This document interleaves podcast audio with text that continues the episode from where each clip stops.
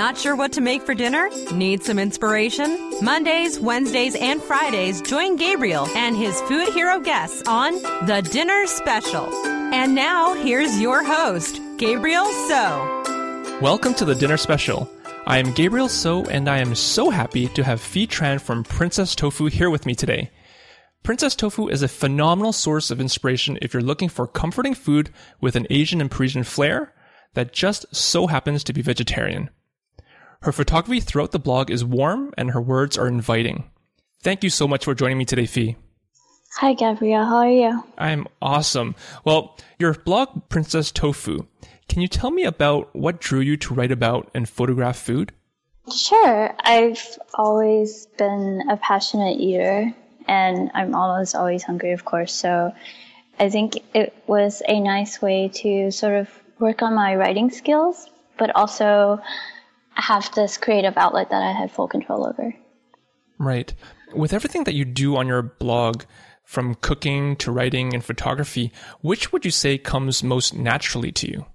I think the cooking comes most naturally.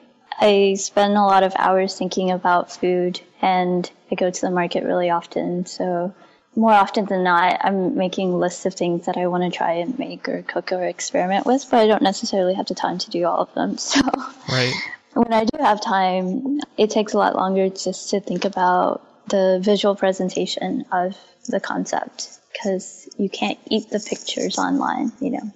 So would you say that your inspiration for what you make comes from your trips to the market or would you say that you typically have something in mind before you head out to the market? I think it's a bunch of crazy mixture of everything I come in contact with.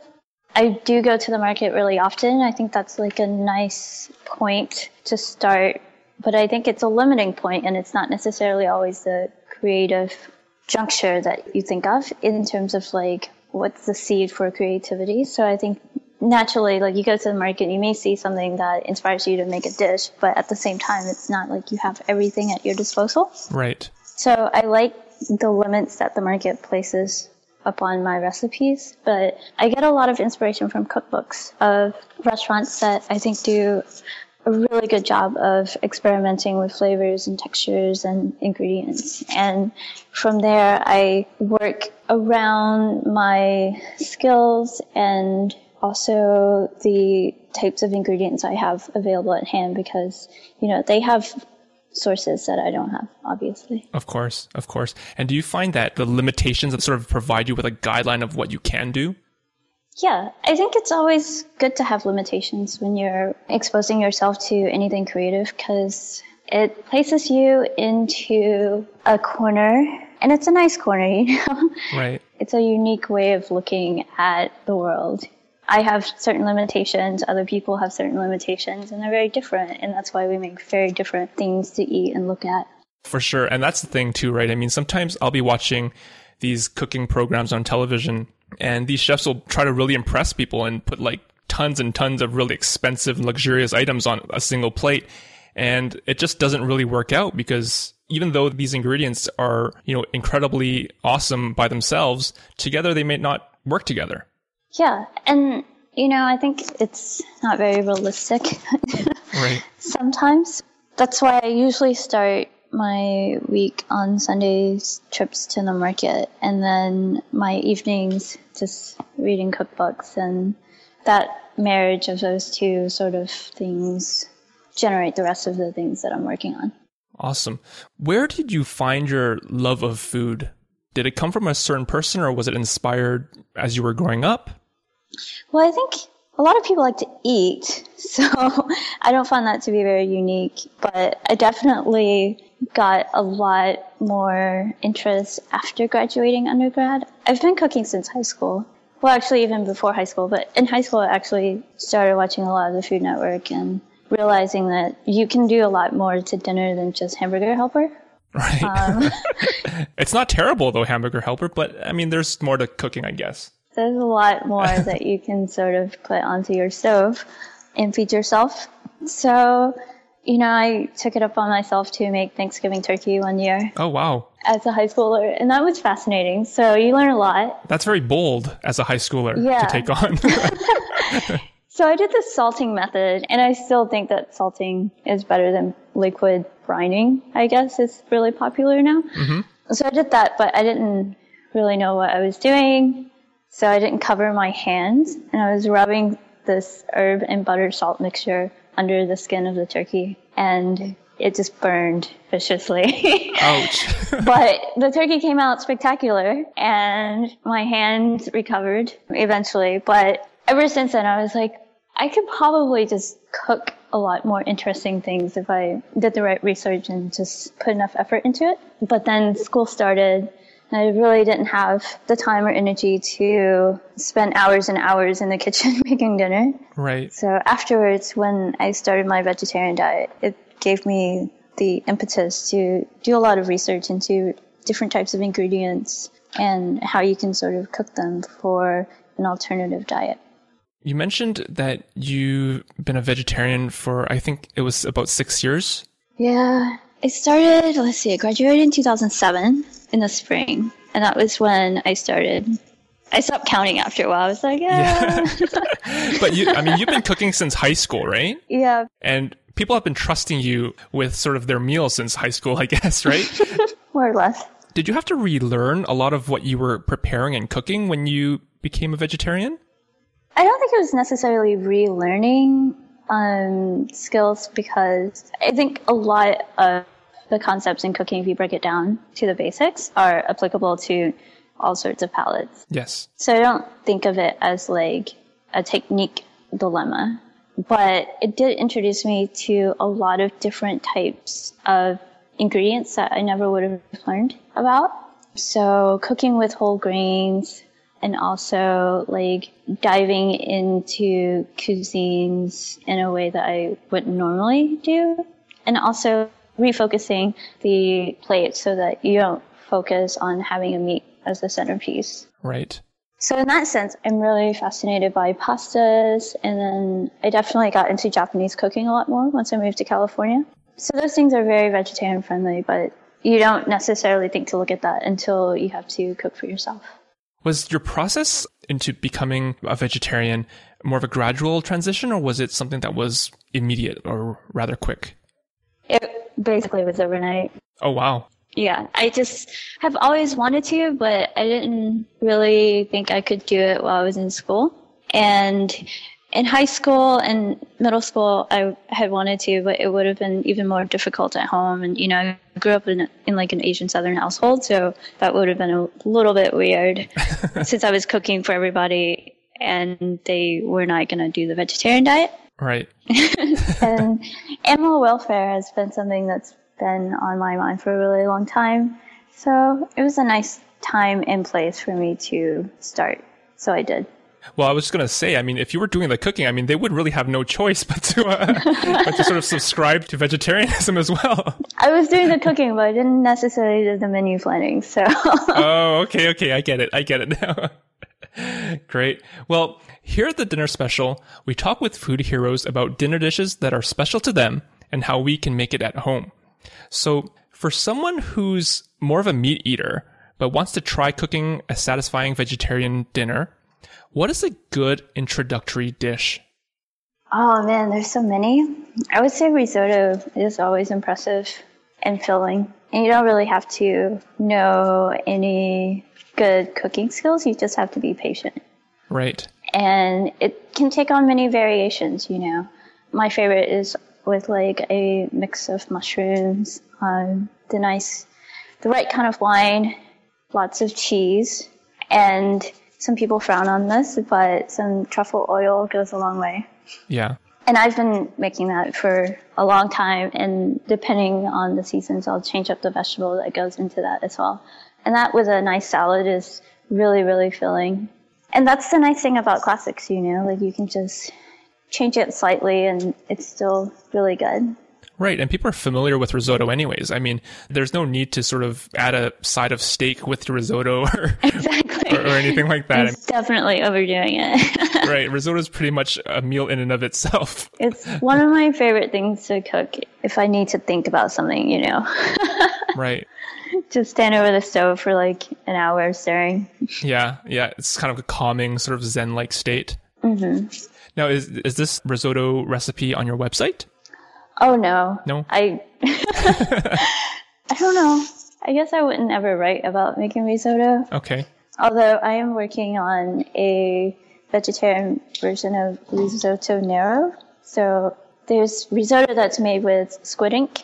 And I think it would be pretty interesting to do like a black risotto, but using vegetables. Nice. So I was thinking of using like um, the fermented black garlic, which has like a very strong pungent flavor, Yes. some black rice, and some black king trumpet mushrooms, or black trumpet mushrooms, I think they're called. Wow. So that's the other thing about learning about the ingredients, I guess. Because if you master risotto making, you can sort of like alter a few things here and there and make it extremely unique and special without having to do much. Oh, for sure. now, is there a dish that you have featured on your website that would be easy for somebody who's not sort of familiar with vegetarian cooking? Easy. Well, easy to consume, I guess, or easy to sort of wrap their heads around. Let's see what else have I made. I did a pumpkin spätzle last year. Yeah, that looked really good. Yeah. The only thing I would say is like if you have a food mill, it makes it a lot easier. And you just make the batter and put it through the food mill and then afterwards you can do all sorts of stuff to it. But spätzle is the easier cousin of gnocchi, I like to think. That's a good sort of comparison. So you can cook it up, and I think a lot of people use a sauce on it, but there's a restaurant in town that I go to, and it's a German place, and they fry it up with cheese and mushrooms and Brussels sprouts or sometimes pea shoots, and it's amazing. Right. So I made a pumpkin spätzle version on my blog with um, chanterelle mushrooms that are cooked in sherry. Mm. That one everyone loves, so just go out and make it. no, I mean, spätzle is definitely something that, you know, I think a lot of people haven't really tried, especially in North America, but it's definitely something that's relatively simple. Like, I mean, they're just basically, I guess, sort of like finger dumplings, kind of. Yeah, it's a dumpling, and if you go on YouTube, there are these videos of um, people who are really skilled at making the spätzle, and I think they just like cut it into the pot from their cutting board. Even Oh, wow. it's really an art form sometimes. I'm lazy, so I use my food mill, and it just makes perfect spätzle. So Awesome. Well, if you were to invite three famous people over for your spätzle, uh-huh. who would they be? this is really hard because I can't keep up with pop culture. So let's see. It could be a person that's been passed away or, Yeah. you know, it could be anybody. Um, as far as pop culture, I think I like writers. Yeah, But then I tend to read mostly from dead people. So, that's fine. so I've been reading a lot of Proust. Okay. So I would probably get him to come because I have some questions. Okay. Uh-huh. Just a few. Just a few. I've been reading some of his stuff. And then Marquez is another writer that I love who only recently passed away. So I'll probably invite Michael Pollan over just because he's a local celebrity of food of sorts. Cool. And I think he has a new book out that I'm supposed to look at. So we'll see. Wow. Okay, great. I have some questions for him. Well, let's say you were to do dinner and a movie with the spätzle. Mm-hmm. What movie would pair well with this dish? Oh man, hitting all the questions. Um, so I don't actually watch TV or movies. Okay. so I have no idea. Is there like a German film I should know about? I don't know. I don't. There's like this German documentary filmmaker that I like, and I'm terrible with names. He makes doc like these beautiful films. Oh, Herzog. Okay. Ver- Werner Herzog? Yeah, he has some really beautiful films. The Wild Blue Yonder. It's really pretty. Yeah? It's like under the ocean, but it looks extraterrestrial. Oh, wow. Is this a newer film or is it, um, It says 2005. okay. But yeah, I mostly just watch cartoons. what, what cartoon would you watch if you, uh, I don't know. I just like watching WALL-E and silly stuff like that. Yeah. Up and WALL-E were my two favorite Pixar. cool. Um, well, I mean, I think, I think WALL-E and Up pretty much go well with any dish. I know, it's so adorable. Anyways. okay. Well, I love to cook, and it's clear that you do as well. But for people where cooking is more of a chore, yeah. how can we make it more fun? I think you should do it with someone who loves to cook.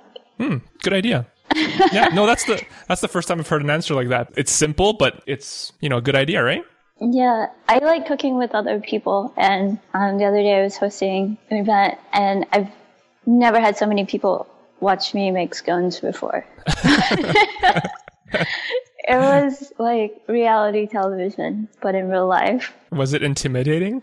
It was intimidating, but at some point you have to like talk about what you're doing as you're doing it, and that's something that I'm not used to. Right. And um, it's fascinating. I think if you cook with somebody who likes to share their food and also their skills, I think it'll make it a lot more fun. Yeah, and it's always good when someone can sort of guide you and sort of lead you the way and, and sort of teach you something too. Yeah, and you know, if it gets bored, then you have someone else to share pizza with when you have to order out. exactly.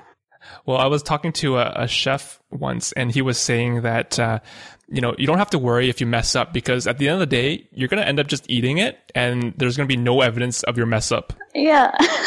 and no one's ever going to know, so it doesn't really matter. yeah, and I've messed up like spectacularly before, just doing stupid stuff. But other times I've done stuff like servings. Once I was having this dinner and I had made a pomegranate salad dressing, but I also made some sort of like red fruited syrup. And so they both look quite similar. And so I go to make the salad and I just grab one of the jars and then I sent it out. And then I didn't like think about it until a little bit later, but then I realized that I served the salad with a syrup. Nobody said a single thing, which was, uh, I mean, you know, like that's the other thing. If you have a performance, whether it's food or music, and you mess up, just keep on rolling. yeah, exactly. And people will just think that that's how it's supposed to be. That's how it's supposed to be. Terrible. Syrup with salad. well, I call the next part of the Dinner Special podcast the pressure cooker. I'm going to ask you seven fast and fun questions that listeners want to know your answers to. Are you up for it? I guess. okay, so just give me the first thing that comes to mind. Okay. Okay, I guess you kind of answered this one already. Number one, which food shows or cooking shows do you watch? I don't anymore, but used to watch a lot of Alton Brown. Okay. Number two, what are some food blogs or websites we have to know about? As many as you can, probably. I like Tasting Table though. It's it gets pretty ridiculous over there, so you gotta pay attention. Okay, cool. Number three, who do you follow on Pinterest, Instagram, or Twitter that make you happy? Um, I haven't been on them for a while. This sounds terrible. I follow a bunch of people on them, like hundreds, like thousands. I love them both. Yeah. You should just go and lose yourself. okay. Well, I mean, why don't we just go to your Pinterest and your Instagram and we'll check out who you're you're following. Yeah. You should definitely do that. I follow some amazing and talented and funny people. There are too many and they're all great. Cool. Number 4. What is something all home cooks should have in their pantry? Oh. Spices, you mean? Yeah, sure. Um, I love smoked paprika recently. Mm. That's something that I've been using a lot, and it's really versatile, and it just like adds a little bit of flavor to everything. Yeah, and I guess the color sort of brightens everything up a bit. Yeah, it's beautiful. Yeah. Okay, number five. Name one ingredient you cannot live without. Butter. Yeah. okay. Number six. What are a few cookbooks that have that make your life better? I have this vegetarian Japanese paperback book that I don't even think is in print anymore. Oh. The Splendid Grain is a wonderful cookbook. Manresa from last year mm-hmm. was great. I'm still learning so much from that. I don't necessarily use all of the weirder ingredients that he uses, but there's some really good information in there and beautiful photos. He also talks about menu writing and things like that, and that's very useful. And then Dennis Cotter, I believe, he's a vegetarian chef in Ireland. Okay. And if you're new to vegetarian, that's not where you should go. But like maybe a year or two down the road when you want to like make a special dinner for someone who eats meat, I would say pick up one of his books and just go to town. It might take you hours and hours to execute something, but it's totally worth it. Yeah. yeah, and it's all vegetarian, so you don't have to like change anything. Just Okay. do it. Speaking of vegetarian, what's a good sort of vegetarian cookbooks for beginners? Oh, I think I would just advise them to maybe visit 101 Cookbooks. Not necessarily her cookbooks, but her blog. A lot of people like the salads and things from there. I don't cook from her blog much, but I go to it for inspiration a lot because she talks about ingredients and she also has like a great collection of cookbooks that she lists on the site that are really good. And it's simple, you know, it's not complicated, and all the recipes are um, fairly nutritious, Okay. which is unlike how I eat. So sometimes I'll do like a sack of deep fried onion rings. nice. That is not that's not a healthy vegetarian diet. It is vegetarian. Yes, and it does sort of bring comfort. oh, there's so much comfort. Okay, and finally, number seven, what song or album just makes you want to cook? oh, I love cooking to music, so it depends on my mood. But there is a song by the Beach Boys called "Vegetables" that's really cute. Okay. Very I, fitting. uh, well, it's something that you should look up if you want to cook vegetables all the time. Awesome. Well, congratulations, Phi. You have officially survived the pressure cooker. Barely. No, you totally passed. Like, totally. Now, I have one final scenario to pose. I'm always curious about what people would have for their last meal. Now, if the world was coming to an end and you were to have one final meal, what would it be? Who would make it? Where would it take place? And who would be performing? Performing. Yeah. Oh, like music wise? Or anything. I mean, depends if you like theater or, you know, you could have a live show of WALL-E going on or. This isn't fair because I feel like so many people have to answer these types of last meal questions. yeah. And then we never get what we asked for, which is like really depressing. I think a lot of it has to do with the moment that you're in. Yeah. And it really depends on who's willing to cook for you, you know? Like maybe you have a special someone and then they're bringing you food and that can make you really depressed. Or maybe you just get David Kinch to come over and like whip out 19 courses in small plates.